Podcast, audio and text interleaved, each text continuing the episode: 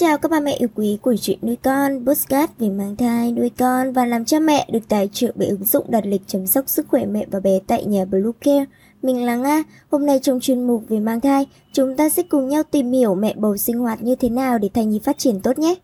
Chúng mình sẽ trở lại ngay sau đây.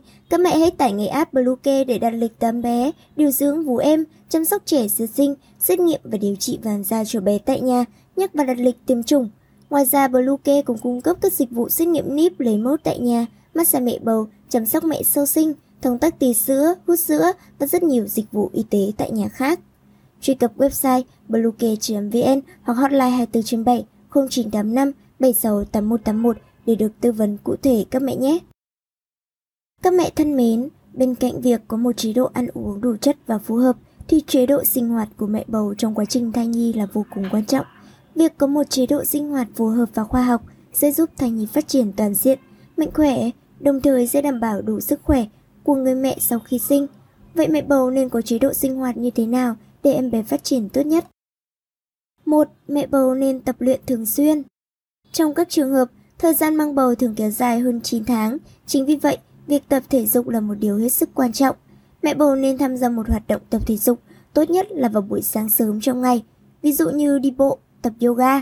Việc vận động kết hợp với việc hấp thụ ánh nắng mặt trời vào buổi sáng sẽ giúp khả năng hấp thụ magie tăng lên. Đây là một trong những yếu tố cần thiết cho sự phát triển mô, chuyển hóa canxi và hỗ trợ cho thai nhi phát triển.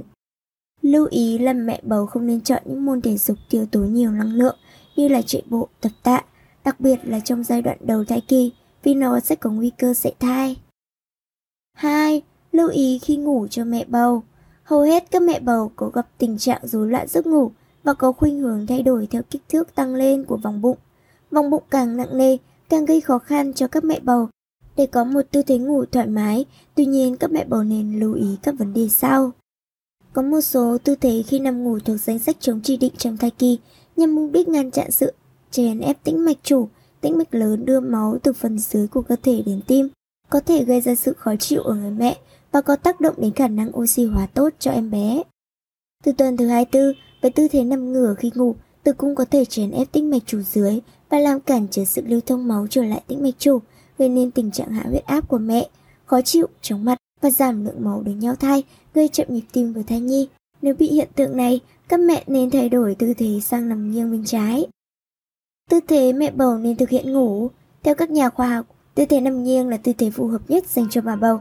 Tư thế này sẽ giúp người mang thai lưu thông khí huyết, khiến giấc ngủ ngon và thoải mái hơn. Nếu rối loạn giấc ngủ, mẹ bầu nên dành thời gian ngủ bù vào buổi trưa. Việc đảm bảo thời gian ngủ là một trong những yếu tố quan trọng để giúp mẹ bầu có được sức khỏe và tinh thần tốt cho cuộc vượt cạn sắp tới. Chính vì vậy, trong trường hợp các giấc ngủ về đêm của mẹ bầu bị rối loạn, một giấc ngủ ngắn vào buổi trưa cũng hết sức cần thiết, giúp phục hồi thể trạng của mẹ bầu do mất ngủ về đêm. Tuy nhiên là không nên ngủ trưa vào thời gian quá muộn, khiến cho khó ngủ vào buổi đêm. Nên sử dụng gối dành riêng cho mẹ bầu. Dù nằm ngủ ở tư thế nào thì việc nằm liên tục ở một tư thế là khó có thể thực hiện được.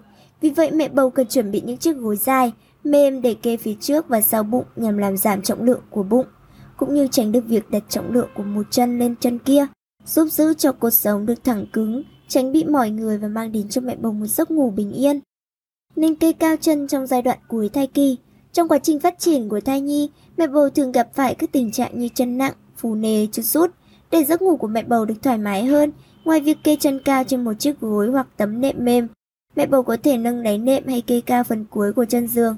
Điều này sẽ giúp máu lưu thông dễ dàng, đồng thời ngăn ngừa sự xuất hiện của chứng giãn tĩnh mạch, chen ép hoặc chuột rút ở vùng dưới của cơ thể mẹ bầu. 3. Mẹ bầu nên thư giãn đầu óc tránh tình trạng căng thẳng. Việc mang trong mình một cơ thể cũng như những thay đổi khiến cuộc sống xáo trộn. Chính vì vậy, việc cân bằng thời gian và thư giãn là điều vô cùng cần thiết. Vì thế, mẹ bầu có thể thực hiện một số giải pháp giúp thoải mái đầu óc sau. Nghe nhạc Một bài nhạc nhẹ nhàng, sâu lắng sẽ là liều thuốc hiệu quả giúp giải tỏa tinh thần cho mẹ bầu. Xem phim Mẹ bầu có thể chọn những bộ phim giải trí như các series phim hài hước, phim hoạt hình vui vẻ, tùy vào sở thích giúp đầu óc thư giãn. Đọc sách Chọn một vài thể loại sách yêu thích và đọc từng trang trong không gian yên tĩnh cũng sẽ giúp mẹ bầu cảm thấy thoải mái hơn. Thiền, mẹ bầu có thể dành 30 đến 45 phút tốt nhất là vào buổi sáng để ngồi thiền. Thiền sẽ giúp mẹ lắng lại những suy nghĩ và cảm thấy cảm xúc được cân bằng hơn. Và cuối cùng chúng mình xin chúc các mẹ bầu một thai kỳ khỏe mạnh nhé.